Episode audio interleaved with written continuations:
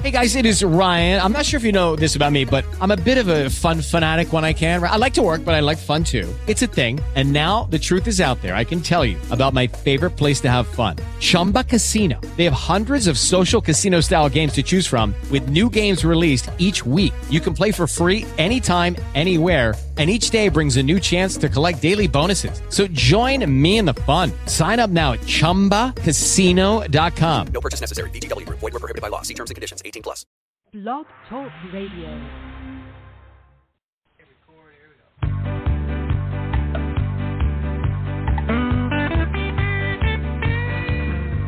I'm going to a city that's set on a hill. Its ruler and maker is the Lord God above. Oh, I'm going to a city and it's set on a hill.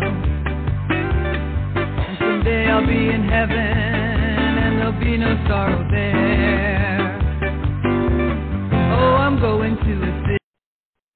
Hello, everybody. God bless you today. This is Susan Puzio, and I want to welcome you to the Prophetic News radio broadcast on Blog Talk Radio.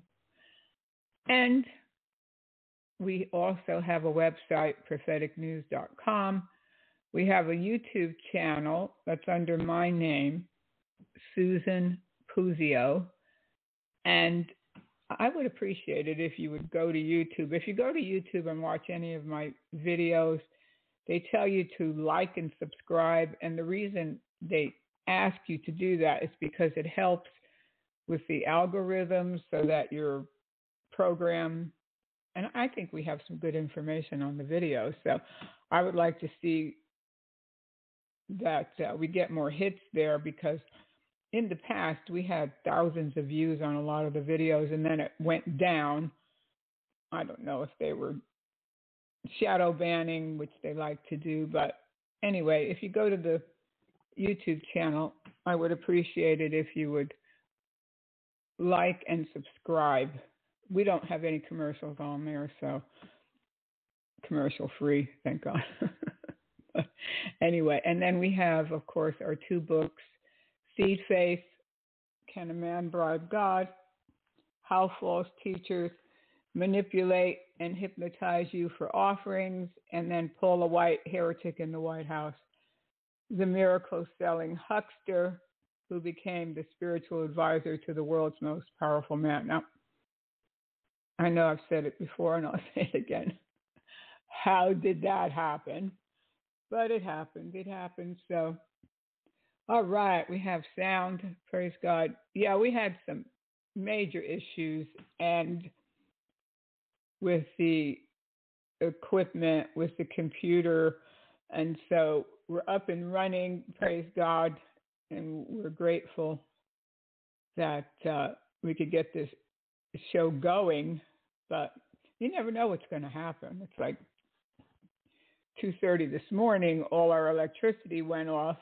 So I was glad they got it, got it back on because I'm thinking, well, I won't be able to do a a program today, but thank God we're here.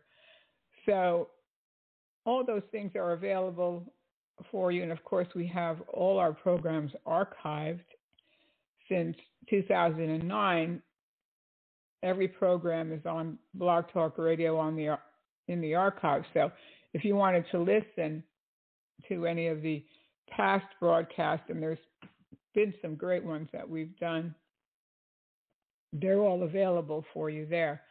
And uh, we've got some news this week that one of the guests that we had, Dave James, who did some great work about uh, Jonathan and his Shemitahs and Harbingers and whatever. I think he, he wrote the book Harbinger Fact or Fiction, Dave James. But his programs are there in our archives from years ago, but he passed away last week and so we were, we were sorry to hear about that. He was only 63.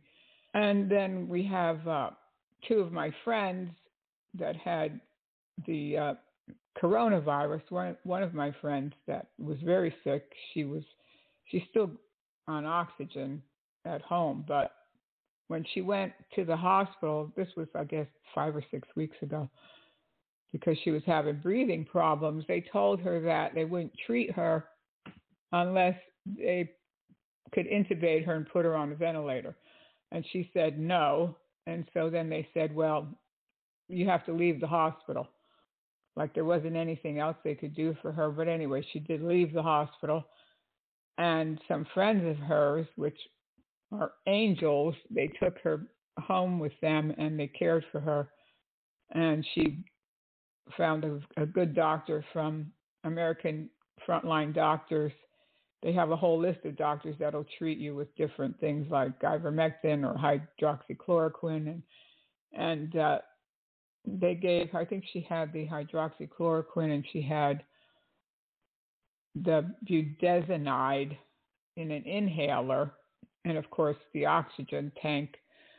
But she's progressing. She's she's doing better than they thought she was going to do. Of course, they told her, if you don't let us put you on a ventilator, you're going to die. And, but anyway, she's not dead and she's slowly recovering. It's, some people really get hit hard. So she got, she got hit pretty hard. She, she couldn't go up the stairs and without getting out of breath, which that happens to quite a few people. So, and then I had another friend that was had two vaccinations, and he came down with it. He's a a friend in his 70s, and he wound up in the hospital, but he's out of the hospital now. So praise God for that. But this this virus is still alive and well out there, and we we we still have to be careful whether people chose to get a vaccine or not. You're still susceptible to it and it could be quite devastating. It's an awful thing. It's an awful thing that to think that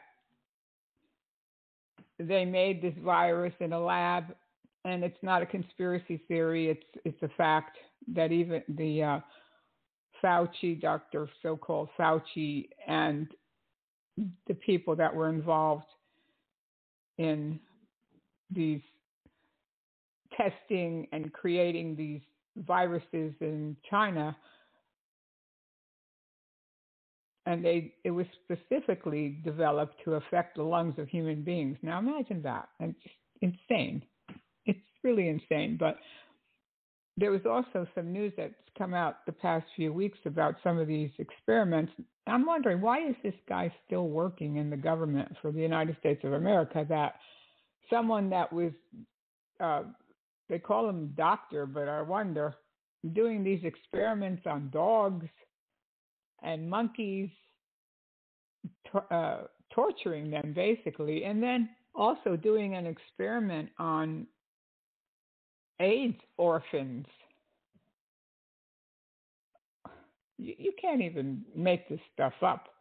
It's so barbaric. So you wonder what's what's going on in this so-called civilized society that we live in and people that don't know the lord they're apt to do anything anything can happen but we see this virus unleashed all over the, the earth and who's yet to pay the penalty for unleashing this thing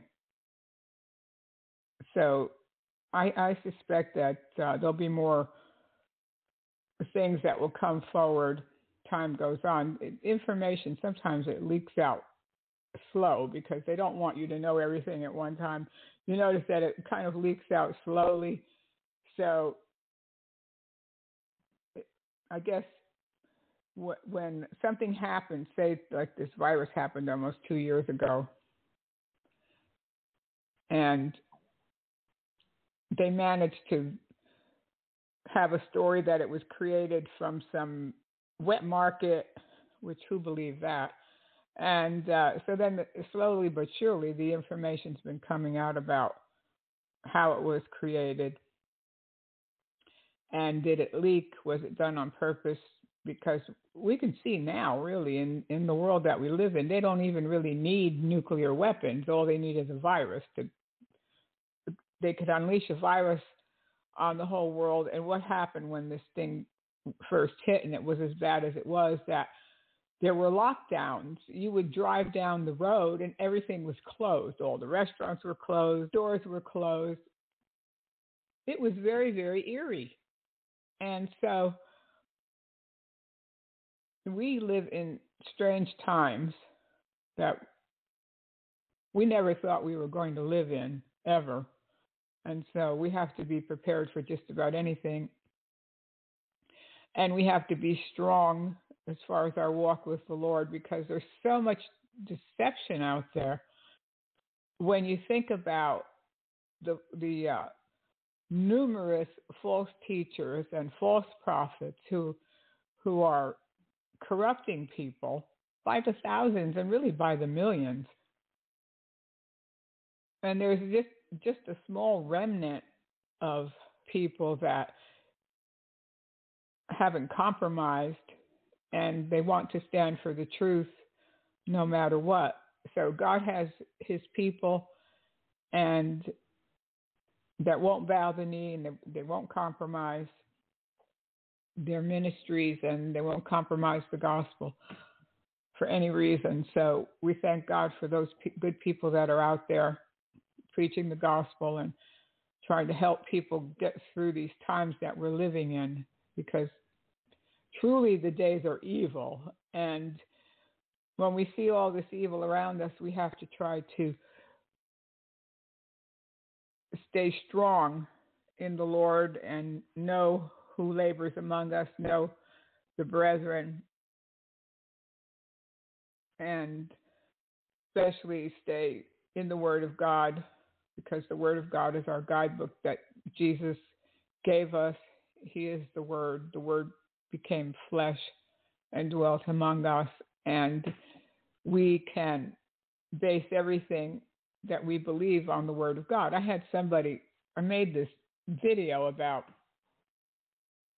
this so called prophet that was at Paula White's church uh, a few weeks ago, and he was telling people that if they gave a hundred dollars, and he was saying that I'm getting this word from the Lord, and the Lord is telling me that if you'll give a hundred dollars, God can save your children. He could save them from accidents. He could save them from suicide. Well, there's no such word from God like that. No. So I had somebody send me a comment, and his comment was, Well, you can't say that because it was a divine instruction. It was a divine instruction from God. I'm like, what God are you talking about? Because I, I, you show me a scripture where God ever talked like that, ever. There's no scripture like that. So if there's no scripture for that and Jesus never talked like that, then it never happened. And it can't ever happen. So, but you could see how people are so deceived that they won't look to the word of God. They'll go and listen to some prophet before they'll listen to thus saith the Lord. So I wrote back to him and told him that Jesus never talked like that. It's demonic. When anybody says, when they hold up and they have the envelopes, they have the envelopes that they want you to put your money in, these guys, and they're holding the envelopes, and he's wiping the envelope. he's wiping the envelopes on his sweat, and he's saying something about now my sweat is on the envelope. Like, what's that supposed to mean? I don't want your sweat on my envelope. And and uh, then he takes the envelopes and he throws them up in the air, and they land on the floor. And the people are running up to pick these envelopes off the floor. That's that's how bad it was. That's how desperate these people were for a miracle for their children. And yet you you want to be upset at the people that held this meeting. You want to be upset at this man that's telling the people this, but you also want to be upset at the people that would be so foolish to run up there and pick these envelopes up off the floor with the guy's sweat on it and put a hundred dollars in the envelope so Jesus will save their children when Jesus already died on the cross. I don't what more do you want? It's like what more what more could you ask for? The gift is free. So we have our work cut out for us. We have our work cut out for us. and I I felt I I really felt sorry for those people. There was hundreds of them that went up to pick these envelopes up and put their hundred dollars in, and uh, some of them were crying and they were putting the envelopes on what what they call the altar and they were laying their hands on the envelopes and the husbands and wives were putting their arms around each other and, and praying over these envelopes and I'm thinking, wow, uh, all you have to do is pray yourself for your children. You don't have to give some crazy, crazy man a hundred dollars, but a hundred dollars, and you have uh, how many people going up? Two or three hundred. So that's a good haul, right? But I wouldn't want to be them. Who cares about the money when you have to answer to God one day for your actions? And what kind of uh, Christian compassion is that to take advantage of hurting people in that way? So it's despicable, but it, but it goes on all the time. And uh, we have so many of these so called pastors and teachers out there that they want to tell you that you're a little God. Of course, when I was in the Word of Faith movement, it, it was a big thing that they love that scripture where it said, and greater works shall you do. And so, oh, they like to think that they were going to do greater works than Jesus. It, it's not that we would do anything greater than Jesus because, of course, we could never match him. you know, we could never match all the things he did while he walked on the earth, but there's a greater number of us. So that's what the scripture meant. But word of faith people love to think that they can do greater works than Jesus. And uh, imagine that. But it's a deception. It's it's a deception, but it's a big deception because there's so many people that are teaching this type of thing, and then of course it appeals to people's ego and their pride to think, "Wow, I've got some power," and but you, the thing is when you're when you have a crisis in your life, say you have an incurable disease, you realize pretty quickly that you don't really have any power in yourself. Unless God helps you, you're not getting help. And so for some of these people that are saying that they're little gods and, and they have all this power and when it when they have to go through a crisis, what's going to happen to their faith. So we're not supposed to think more highly of ourselves than we ought. We're always dependent on God for everything that we need. For everything that we do, we need God's help. And it's better to have that attitude than to uh, have an attitude of pride and self worth because they talk a, a lot about you have to love yourself. If you don't love yourself, then how can you love anybody else? Well, I, I, I can look at myself and I can I realize that I'm a sinner. And that's why I need a savior because I need God's help every day in my life. And we're walking a straight and narrow path and we want to stay on that straight and narrow path. And every day we face different temptations and all our temptations are different, but we have to put our trust in God. We can't have that mindset that, oh, I'm going to love myself and I'm just going to think positive and then everything's going to be great. Well, you, you can love yourself all you want, but that's not going to solve all your problems or, or uh, get you through life we love God first and we love our neighbor as ourselves, that's the Bible way. So I know people say, well, I've had a lot of rejection in my life, so I have to have some kind of self worth. You need to find your worth in God. Because you're not going to get it, you're not going to get it from people. You're going to be disappointed with people.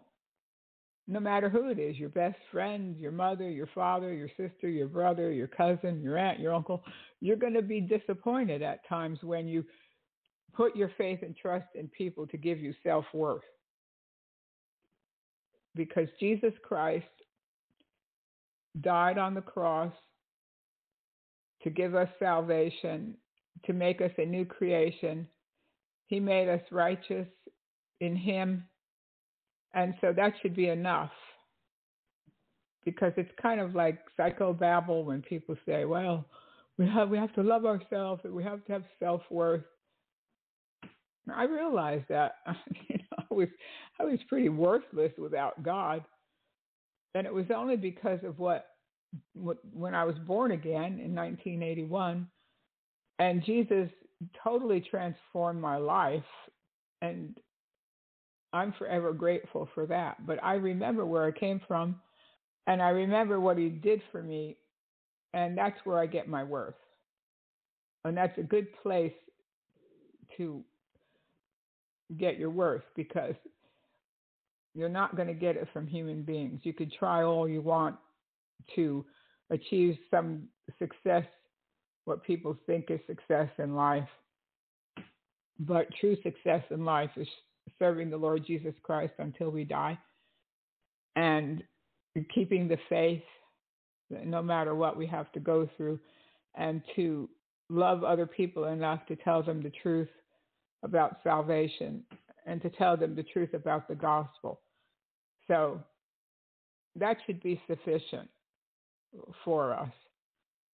It's the best thing to do is to trust God, to read His Word, to know His Word, and to stay strong in the Lord and the power of His might.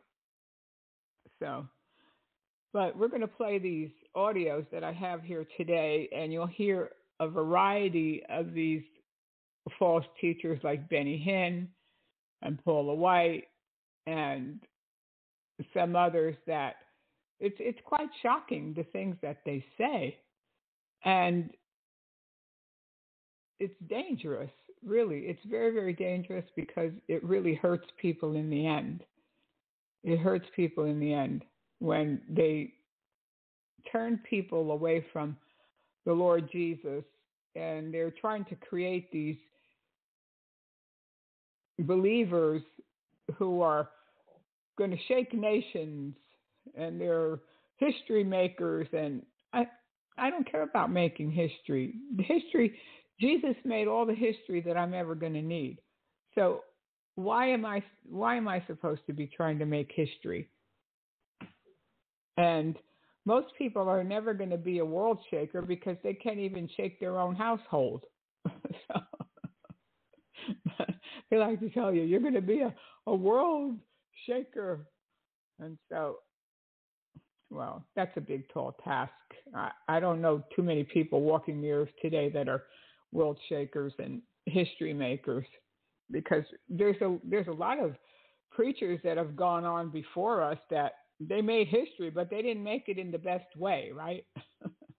yeah, they made history, but it was either that they committed adultery or they went bankrupt or they were scamming people. Yeah, there's been a lot of headlines, but there's very few headlines where you you hear of an evangelist making history for Jesus. That's that's the kind of history that we want to make though is history for Jesus. So what did you do for the Lord Jesus Christ while you were here? And anyway, here's some clips. He's a part of God. He's a little God walking in a, in a little body, saying in Jesus' name. God came from heaven, became a man, made man into little gods, went back to heaven as a man. He faces the Father as a man, I said, devils as the Son of God. Jesus said, go in my name, go in my stead. Don't say I have, say I am, I am, I am, I am, I am. Say after me, within me is a God man. Say it again. Within me is a God man. Now let's say it even better than that. Let's say I am a God man. Because you are divine. We got to get you acquainted with your divinity.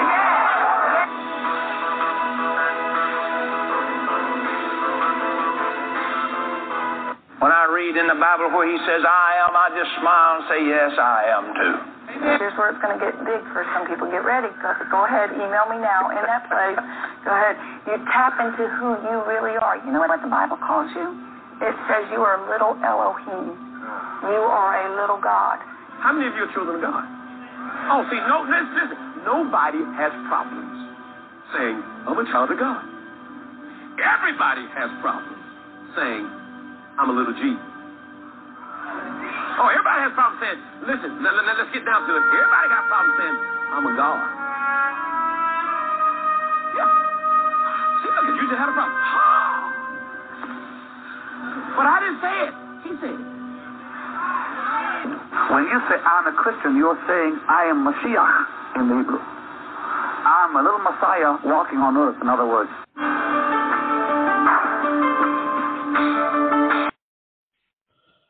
That's quite shocking, isn't it? Benny Hinn saying you're a little Mashiach walking the earth. I don't think so. I don't think so at all. It's shocking. But here's Benny Hinn. And he's very popular. He's got a big following. And he's messed up. Very, very, messed up. Here's some more audio. arch. That arch extended from creation, the creation of Adam and Eve, all the way to deification, becoming gods by grace. Are you kidding me? He was a man and somehow he was God all at once. You can't call him ordinary, but don't you understand? That's what he's saying about us now. He was God all at once. You can't call him ordinary, but don't you understand? That's what he's saying about us now. Like right now, you're looking at a person who is not just a person, God and man all at once. We become gods by grace. Somehow, God is in me, and there's a sense in which I am like God and man all at once. We become gods by grace. I don't think so. I I wonder how many of us out there would say, "Oh yeah, when we were born again, we knew we became gods." No, when we were born again, we knew we were we were wretched. We the scales came off. Remember Eh, the song "Amazing Grace"? I once was blind, but now I see. Yeah, the scales came off, and then we saw how wretched we really were. And I remember being in the Word of Faith movement, and, and when they would sing that song, Amazing Grace, how sweet the sound that saved a wretch like me, they wouldn't say wretch. No. They put in the word that saved someone like me. No, they wouldn't say it because they didn't want you to have a negative confession about yourself. but I've been around a long time now and I've witnessed human nature. And so anybody could do anything at any time, and we see it. Uh, born again people can do things that are quite shocking. So it's a good idea to have it in your head. I'm not going to think more highly of myself than I ought. And I don't think it's going to affect your face at all because they like to tell you, well, don't make that negative confession because you might you might believe it and, and it might do something to your self-esteem. Well, I'm not going to esteem myself more highly than I ought. That's what the Bible says. So I think it's a better way to live because then you're you won't be so disappointed in, in your in your own self when you do things that human beings can do. Without God, and I don't know how people make it. You see all the things that are going on in the world now, and people that don't have God, they they do crazy things, and so I don't know how they could make it through life at all without having someone to lean on. People said one time, "Oh well, Jesus is a crutch," and so somebody said, "Well, if he's a crutch, give me two," and amen to that. I don't mind him being my crutch. Here's some more audio. And in that place, in that place, here's where it's going to get big for some people. Get ready. Go, go ahead, email me now. In that place, go ahead. You tap into who you really are. You know what the Bible calls you? It says you are a little Elohim. You are a little God. And I'm not saying you are God. Don't don't get me on any flaky, but your your spirit right. is God. Right. God. Right. And when you begin to understand that, now start wrapping that so you have in your heart, your mind, your soul, your will, your emotions, a memory of your future in the presence of God in worship. Mm. When His presence is there, then I am enlightened right. of who I really am, right. what I can really do, right. and what I really walk in. You're the, you're the children of the most. How many of you are children of God? Oh, see, no, listen, listen. Nobody has problems saying, I'm a child of God. Everybody has problems saying, I'm a little G. Oh, everybody has problems saying, listen, let, let, let's get down to it. Everybody got problems saying, I'm a God. Yeah. Yeah, I guess I have a problem saying that. Yeah, I guess I have a problem saying that. Paula White and Creflo Dollar. I guess I have a problem saying that because it's it's really a new age belief is to uh, attain Godhead. They talk about it a lot in the New Age movement that you can be like God, and you can. They like to have say the same thing over and over again, and they have these meditations and they have these mantras that you can recite, and then when you can get to a certain plane, then you can be like God. So it's basically a new age way of thinking because there there are scriptures that talk about it. As far as let's see psalm 82 6 i have said ye are gods and all of you are children of the most high god. So when you look at these scriptures it's not the scripture isn't really saying that you are a god. It's you are god. You belong to god. But you have these people there that they like to twist the scripture and interpret that as saying, Ye are gods. But no, you're children of the Most High God. So to me, that's what that means. But here's a couple of uh, clips from the New Age movement, and you'll see the uh, contrast here. And then I realized what I am that I am meant. It was God saying to us, I am that. I am. Got it. By the way, who God was pointing to when God said that was me. And you. And everyone. God is with us all the time because, because of course, He can't be other than with us since there is no other place to be except right here, right now. And since there's no other person to be with except that which God is, which is you. See, there's, there's no separation. I, I promise you, the problem is misidentification. When you are willing to identify yourself as that which God is, then you will feel God in you as you, moving through you now.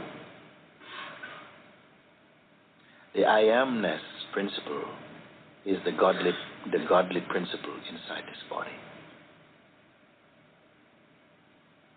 I am is your God and your own self. It is, it is not an object. I am itself is like the, the aperture through which the infinite can perceive manifestation love Pastor Joel. You know, a few months ago, I saw one of his sermons called I Am.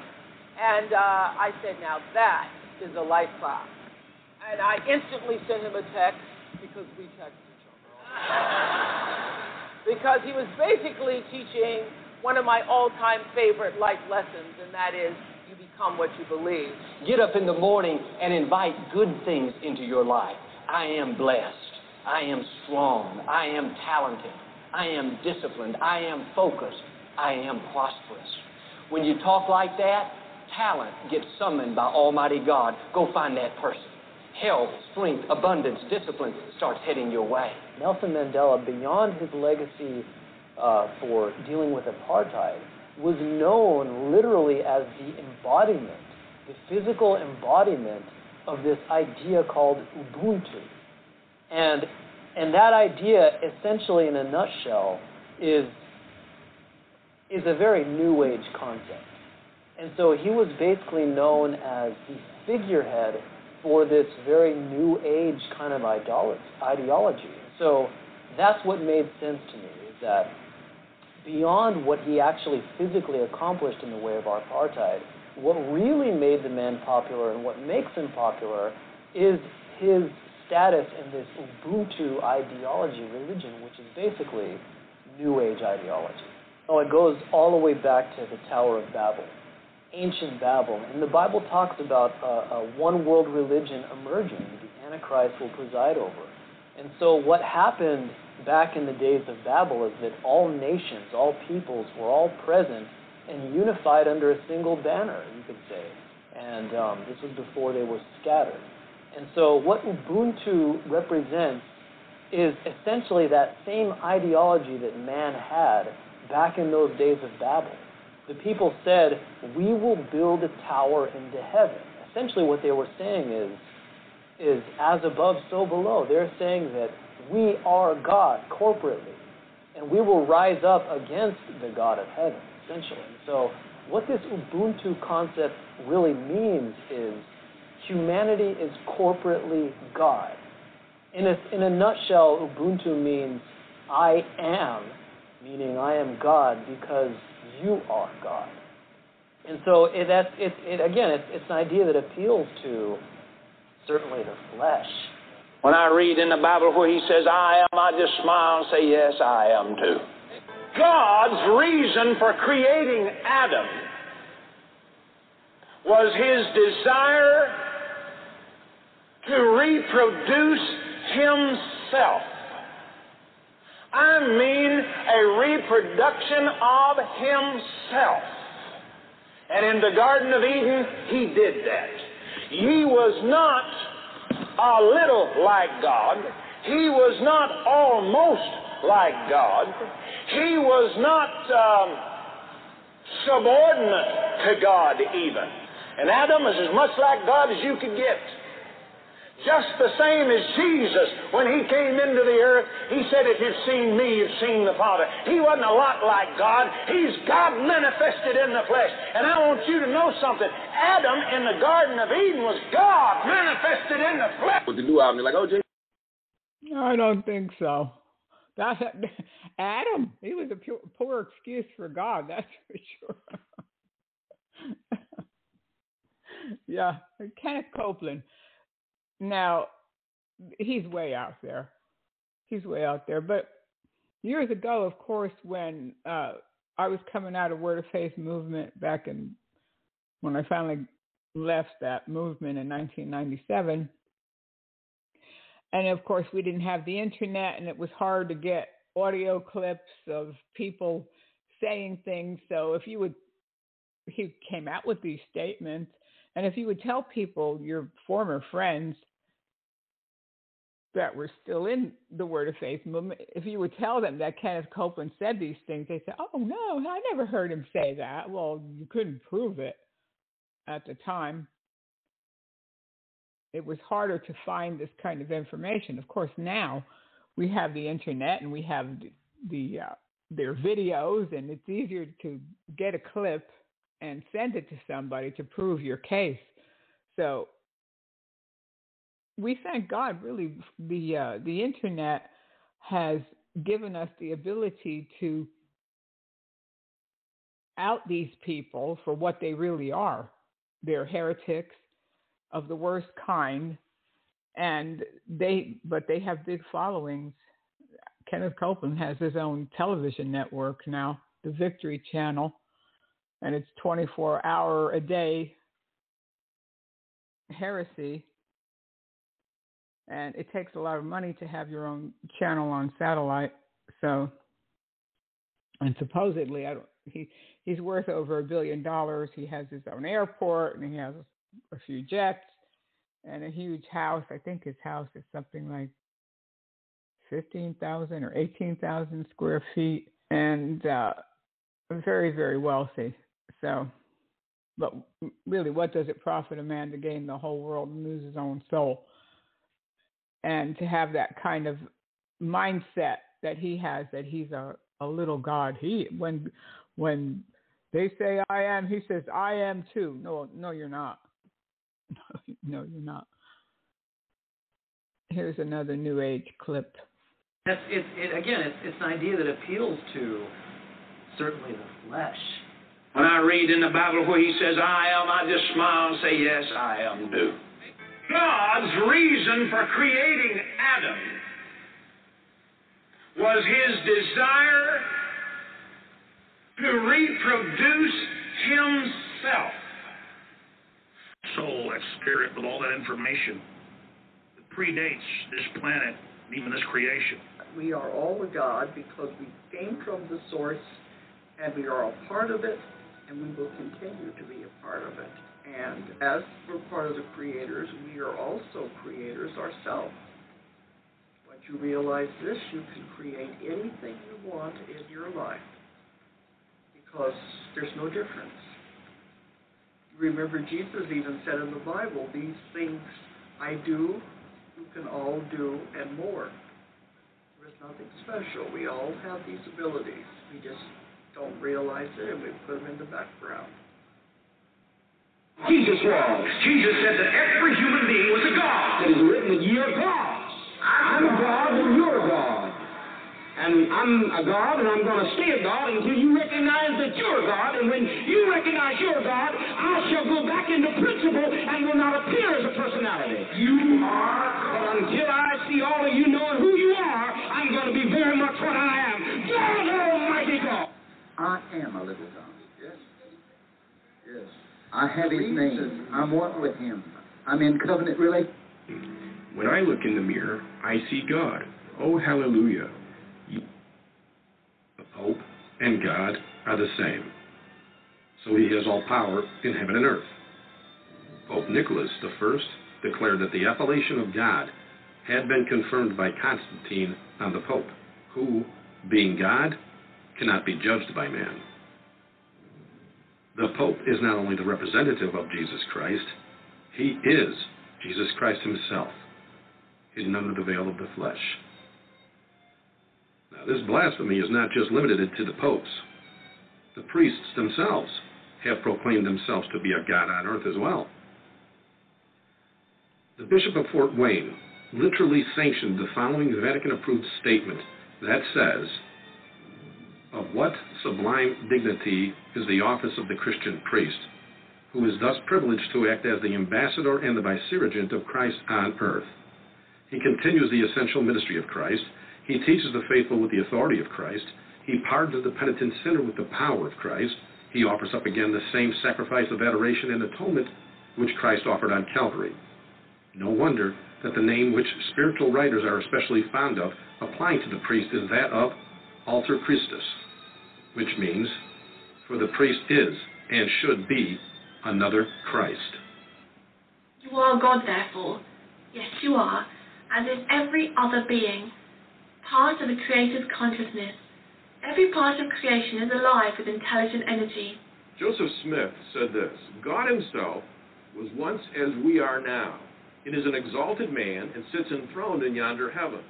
I'm going to tell you how God came to be God. We have imagined and supposed that God was God from all eternity. I will refute that idea and take away the veil so that you may see he was once a man like us, and you have got to learn how to be gods yourselves. We are going to become gods. Period. If you don't like it, get off. You don't have to contribute. You don't have to participate. If you're going to interfere with me becoming God, we'll have big trouble. And we'll have warfare. The only way you could prevent me this this 50 year is to kill me. You kill me, I'll kill you. So evolution is a spiritual process, bringing us closer to God.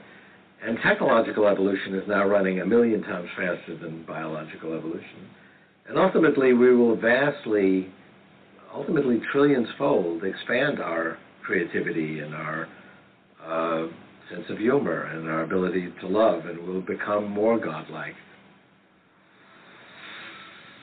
In the future, everything will become intelligent. Nanobots will infuse all the matter around us with information. Rocks, trees, everything will become these intelligent computers.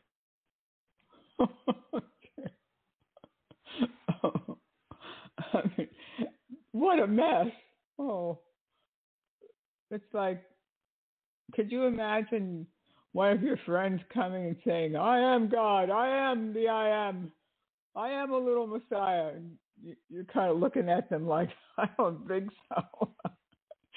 I've known you for about 30 years. or uh, your sister or your brother saying something like that. You grew up with the person, you've known them since birth, and they come out and they they say things like that. I don't think so. I mean, it's messed up. Here's some more clips. We are all called to be little anointed ones. The representation of Jesus Christ here on the earth, the visible attributes of who he was.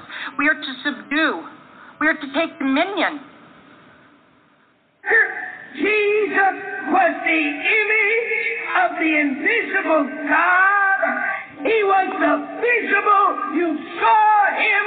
He was the visible representation and the visible manifestation of God to us on the earth. He was, beloved, the Son of the living God.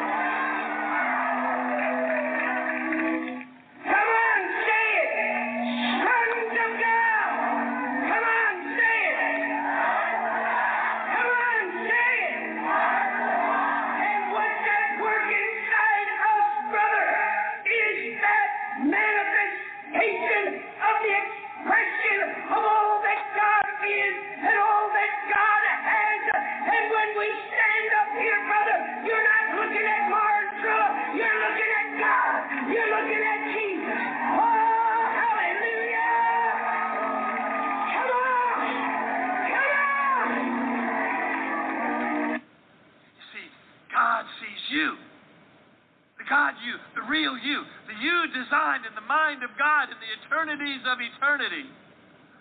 And I'm coming with the face of a lion before you, God. You have so changed me that I'm like your son. There's more royal blood in me than Prince Charles. I'm the son of God. If you took my retina scan, it would say Jesus Christ. If you took my fingerprints or my DNA, Jesus Christ. So complete is the transformation as far as God is concerned. And you know these movies you see where you can only get into high tech places when they scan the right eyelid?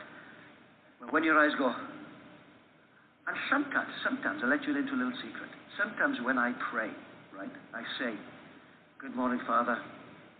I know you think it's Jesus, but it's Andrew standing here. God came from heaven, became a man, made man into little gods, went back to heaven as a man. He says of the Father as a man. I face devils as the Son of God. You see what I'm going on? He say, Benny, am I a little God? You're a son of God, aren't you? You're a child of God, aren't you? You're a daughter of God, aren't you? What, what else are you? Quit your nonsense. What else are you? If you say I am, you're saying I'm a part of him, right? Is he God? Are you his offspring?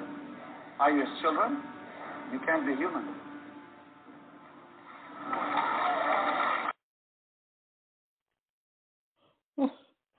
I don't think so. You can't be human.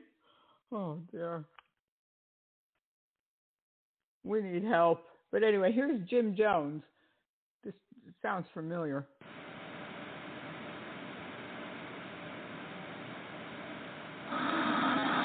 You cannot tell me and say, yes, something out there is loving. That you cannot say. Because if you go by the fruit of what it needs, two out of three babies going to bed hungry, that's not love. To make people a certain color and then to suffer all their days long just because they've got beautiful black skin, to work for half the pay in this state of California, to pay twice the rent, to be cheated every time they move, to walk in a department store and have everybody waited on before you get waited on. No, that's not love. Whoever made you did not love you. I did not make you, but by damn I will save you.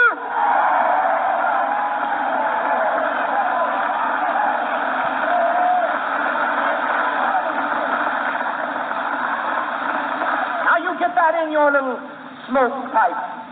You get it in your cut and you chew it. Savior I am. A Redeemer I am. A Deliverer I am. A Father I am. I can save you when you're in jail just like I brought that man out of the jail just a few moments. And I can promise, I can make prophecies and keep them. Just like I prophesied life to her son and he lived. Just like I promised Doctor here, Reverend of 92, that he would not back to jail and I paid my money and got him out. Just like when his leg was broke the same day, I healed it. He didn't have to have a splint. He didn't have to have a cast. I healed it before they had the time to set it. I came to him and healed it. Oh, yes, I can heal you. Oh, yes, I can raise you from the dead. Oh, yes, I can open your blinded eyes. Oh, yes, I can get you out of prison. Oh, yes, I'll give you a home. Oh, yes, I'll take you in when you're lonely. Oh, yes, I'll make a heaven out of your hell. But I'm against your buzzard God. I'm at war with your buzzard God. I've come here to defeat your buzzard God. No preacher in America that loves you so much that when we need money so badly to prepare for our exodus, because we'll have to leave just as sure as the children did under Moses from Egypt. We'll have to find ourselves places hewn out in the mountains, we need supplies. We need all kinds of supplies, even getting distilled water. We have to take care of every provision, sanitary equipment, all kinds of medical supplies. It's very frightening when you listen to Jim Jones, and he's basically saying the same things that Benny Hinn is saying, and Kenneth Copeland, and Paula White, and Morris Cerullo, and Creflo Dollar, and Stephen Furtick, the likes of these people. It's very, very frightening because he he said the, the same thing. I'm I am God. I'm your savior. I'm your healer. And we have these we have these uh, people that people flock to for these uh, healing services. I know Jesus is a healer. I know Jesus is a healer, but no human being has healing power. But you have thousands of people flocking to uh, men like Benny Hinn for them to lay hands on them, for them to get healed. And these people are messed up, calling themselves God and telling you, you are God. It's like, why would I want somebody like that to lay hands on me? I wouldn't go near a Benny Hinn healing service. No way. And you have the evidence here. There's plenty of other videos and audios out there of these people saying these things about themselves. And yet you still have Christians that probably they don't know any better. Maybe they don't even know really what Benny Hinn believes or what he preaches. And you have people going and sitting under their teaching or supporting their so-called ministries with finances and they don't even really know who they're supporting or what these people believe but it's quite shocking to me it when i heard some of these cult leaders saying basically the same things that these preachers are saying and yet we know that born again Christians are following these people. We know that. And how are they going to be able to stand in in uh, these days if they're not grounded, rooted and grounded in the Word of God? When you have leaders like this that are so deceived, it's really, really horrible. It's horrible. So we have to try as much as we can that if we see our friends or people that we love following these false prophets and these false teachers to try to get them this information. And most people then when they have when they have the uh, proof of what these people really believe, they'll they'll really take it to the Lord. Just like I did when I was in the Word of Faith movement. It took a long time because I was wrapped up in it for about 15 years. And I had people giving me books and ministering to me and, and trying to show me that these people are basically preaching a new age gospel. It's not the real gospel of Jesus Christ. And I did I did pray about it and I did take it to the Lord and I was convicted and then I knew that I could no longer read the books and attend the meetings, and uh, uh, you have to repent. You have to repent because it's not the gospel of Jesus Christ. It's another gospel. It's another gospel. See if this play the convincing than a former Russian traffic cop named Sergei Torop in the woods of rural Siberia, he is known as Vissarion, the teacher. And around 5,000 disciples live around him, growing their own food and feasting on his every word. And my whole body was trembling. The trembling is not coming again. but, well, it's uh, very emotional to me. Meanwhile, in London, David Shayler says he is the true Lord of Lords. But unlike Vissarion, no one believes him. That doesn't bother me because I was chosen by God. The former British intelligence agent says his body was filled with the Spirit of Jesus in 2007, a conviction which intensifies on a visit to Jerusalem. We're in the Church Holy Sepulchre, and this behind me is supposed to be the tomb of Christ. Well, I'm Christ, I'm not in the tomb, I'm not dead yet. But with no support, he lives in a squatter's camp outside London. My agreement with Jesus, I don't ask for money off people. If you're the Messiah, you shouldn't be asking for money. You should have faith that God will look after you. Prove to me that you are a son of God.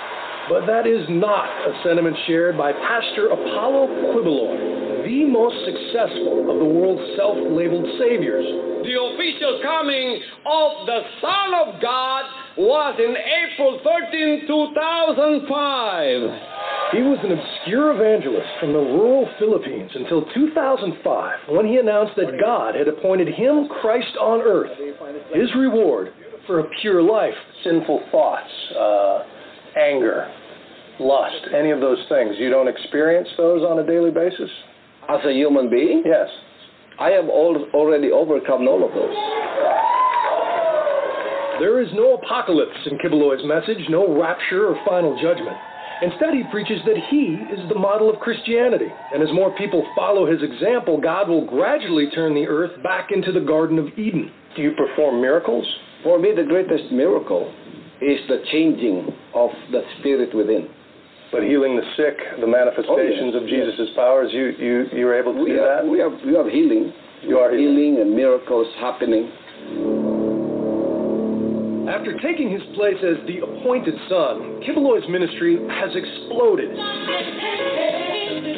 claims to reach 6 million followers with his satellite TV network, numerous publications, private jet, and personal helicopter. All the better to avoid the bumpy road and impoverished villages that lead to the walled compound he calls the kingdom of Jesus Christ. Here is his five bedroom home, surrounded by manicured gardens of imported grass. So, this is your Garden of Eden. This is what we call the Garden of Eden restored. It's easy to see why this claim resonates in a country where 30 million endure crushing poverty with open hearts.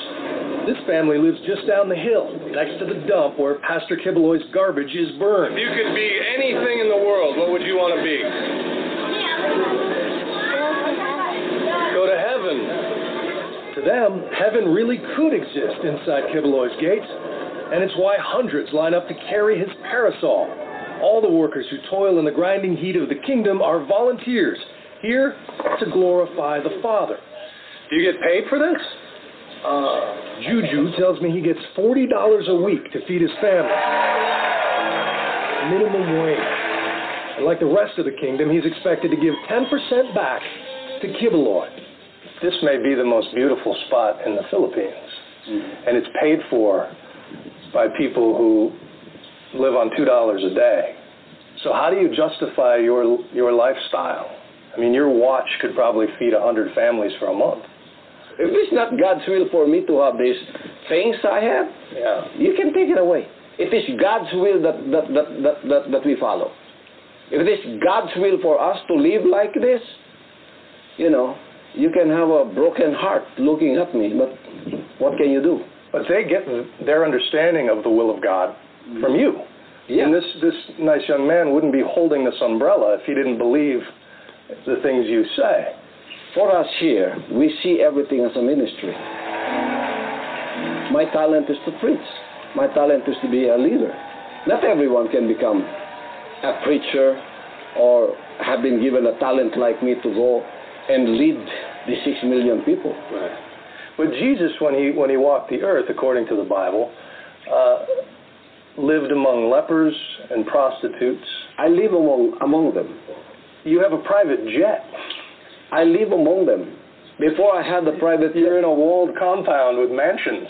We, before this, I lived among the, these people. Like, for example, that jet that you're talking about. Do you know that in 1983, I had a revelation of that jet? That the Lord is going to give me that. Yeah? I don't think so. I don't think so. Notice, though, that he takes 10% of people's money. And if you're collecting, anybody that's collecting 10% of people's money and you have hundreds of people or you have thousands of people, yeah, you can buy a jet too. You can buy a jet too. But you see how corrupt it is and what it leads to. And this man is deceiving thousands of people. And it and it's kind of like what you see today when you have these preachers, men and women, and they have what they call armor bearers.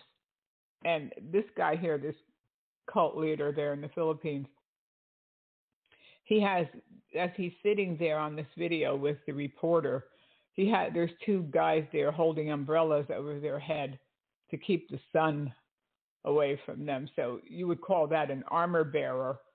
And basically, an armor bearer is a servant that has to do carry the guy's Bible, like carry your own Bible. You can't carry a Bible. And you see some of these divas, the diva preachers, where they have to have somebody go and uh, carry their Bibles, make sure that they bring them their water, wait on them hand and feet, uh, hand and foot, hand and feet, hand and foot, and uh, they have to drive them because they can't drive themselves. And I, I've met a couple of those divas in in my lifetime where they make these demands if they're going to come and preach that they have to have this and they have to have that, and uh, I never made those kind of demands when I went. I went where I was invited, and I didn't make any demands on people that they had to give me this kind of water, and they had to uh, put me in first class, and they had to pick me up with a chauffeur limousine. They have a, they have these kind of things in their contracts. They don't go when you see these conferences and you, you these people don't go for free. No, if you want them, like if you want TD Jakes, there was someone that worked for uh, one of the youth ministries that invited TD Jakes to come for one hour to uh, minister to their young people. They had to give him a hundred thousand dollars. He he came out with uh, being interviewed on a radio program after he left this ministry, and uh, he said, "This is what we had to do when we worked at the ministry, and and uh, when we invited someone like T.D. Jakes, this is the contract that he had that he had to have a hundred thousand dollars cash. He had to stay in the presidential suite. He had to have certain candy." and different and certain things in the room, the green room, before he went on. And he had to be picked up in a chauffeur driven limousine. And he had to have um, extra money. The $100,000 was only his. The other money, they had to pay for his jet fuel to uh, for him to fly his private jet there. So they didn't come for free. And none of them, most of them don't uh, they don't do it because they want to preach the gospel, and they they like to talk about faith, but they don't really have any faith. No, because if you have faith, you go where you're invited. Whether they take up an offering or they don't take up an offering, you still go. And if they do, that's very nice.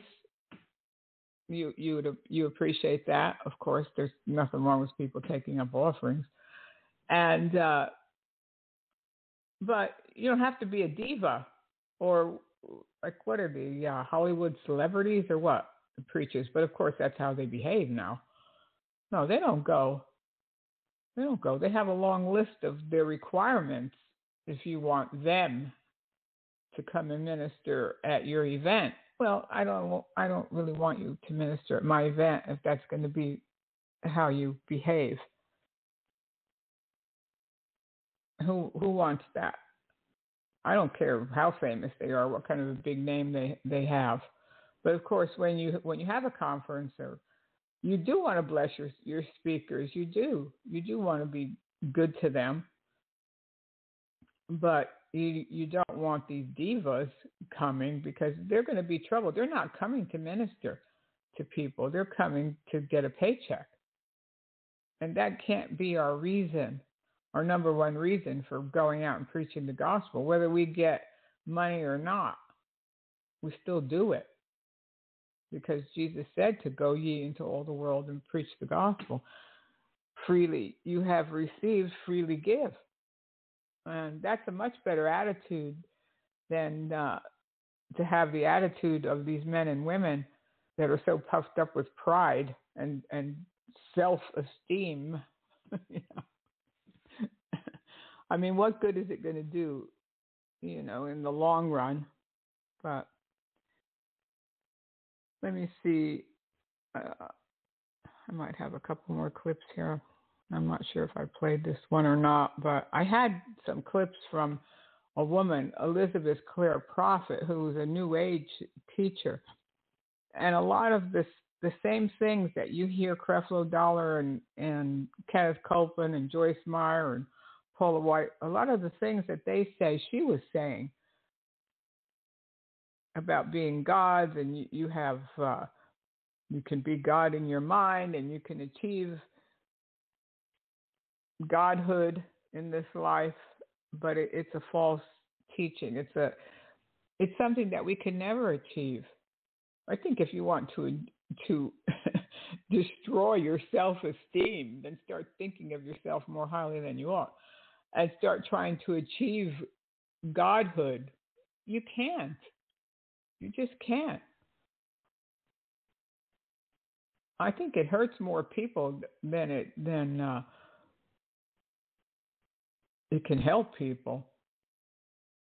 I remember so many times being in these prophetic meetings, and people would give me these glowing prophecies about you're going to do this and you're going to do that, and and so then you're trying to live up to that prophecy that you have and you're you're hanging on to that thing and thinking, well, this is what God wants me to do and I have to go here and I have to go there and and somehow I have to try to bring this thing to pass.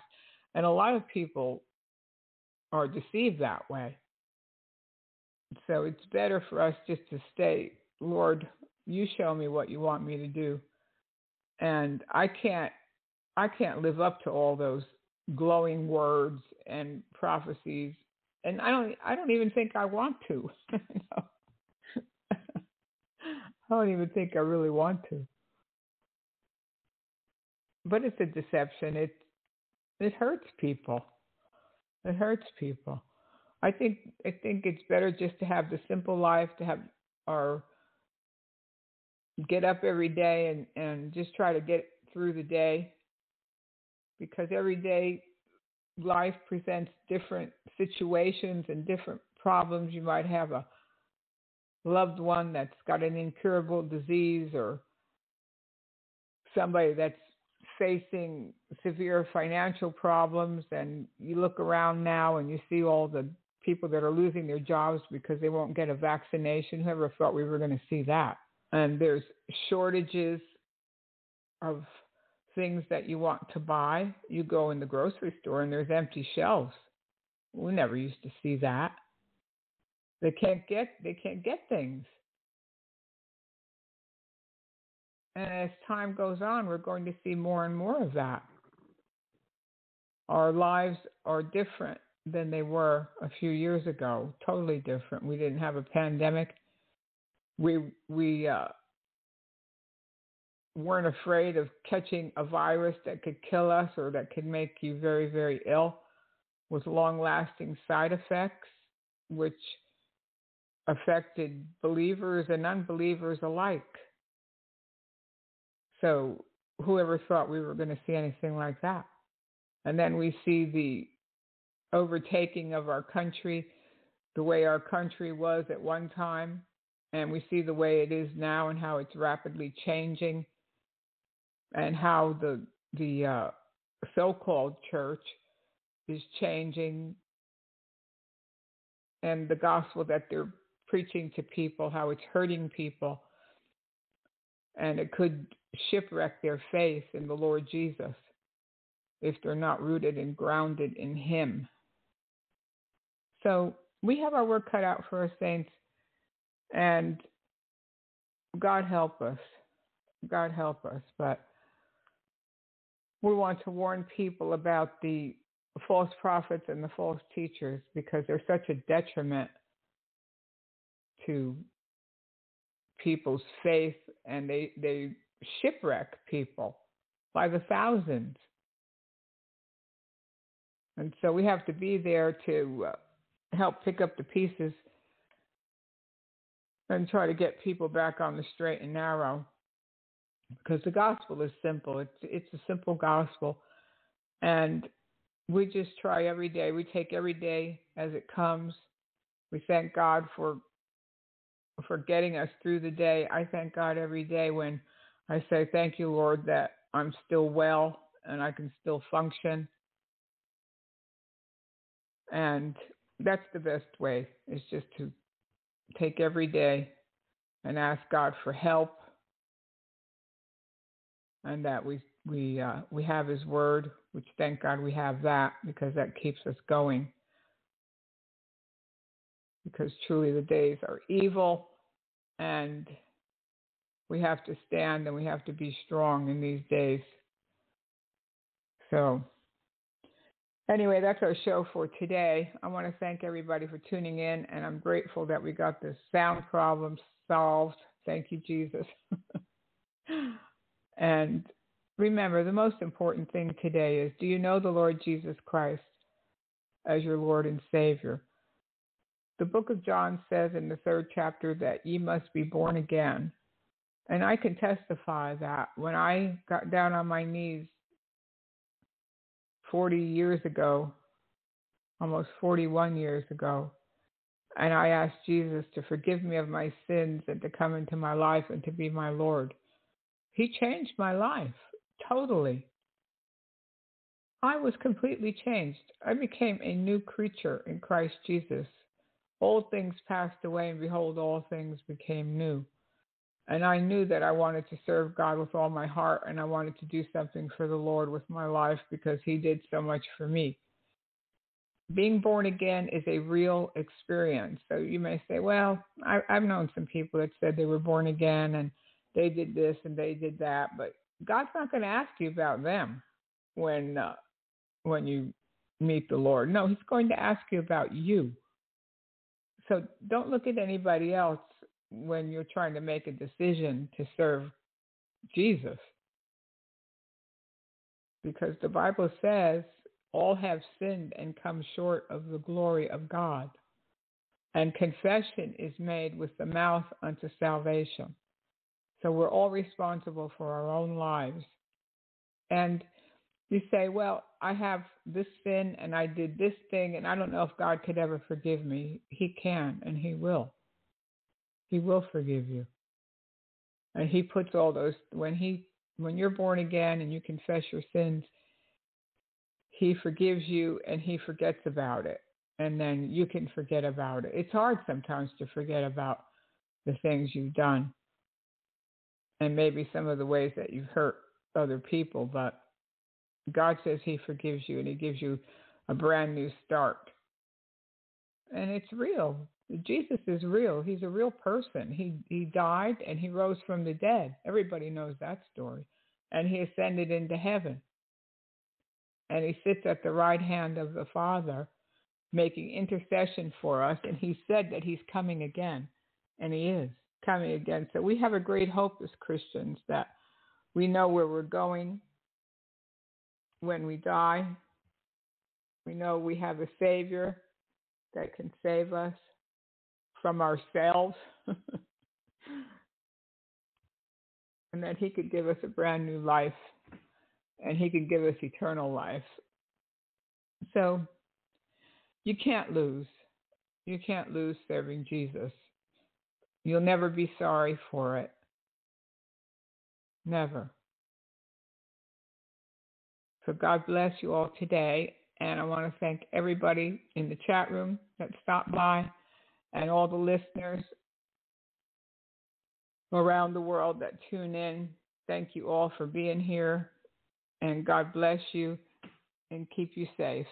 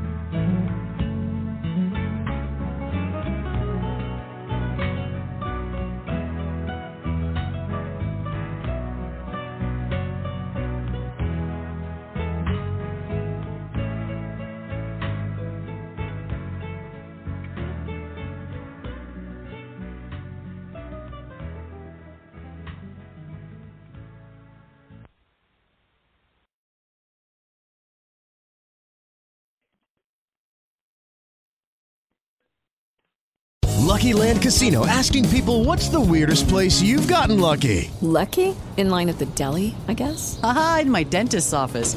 More than once, actually. Do I have to say? Yes, you do. In the car before my kids' PTA meeting. Really? Yes. Excuse me, what's the weirdest place you've gotten lucky? I never win and tell. Well, there you have it. You can get lucky anywhere playing at LuckyLandSlots.com. Play for free right now. Are you feeling lucky? No purchase necessary. Void where prohibited by law. 18 plus. Terms and conditions apply. See website for details.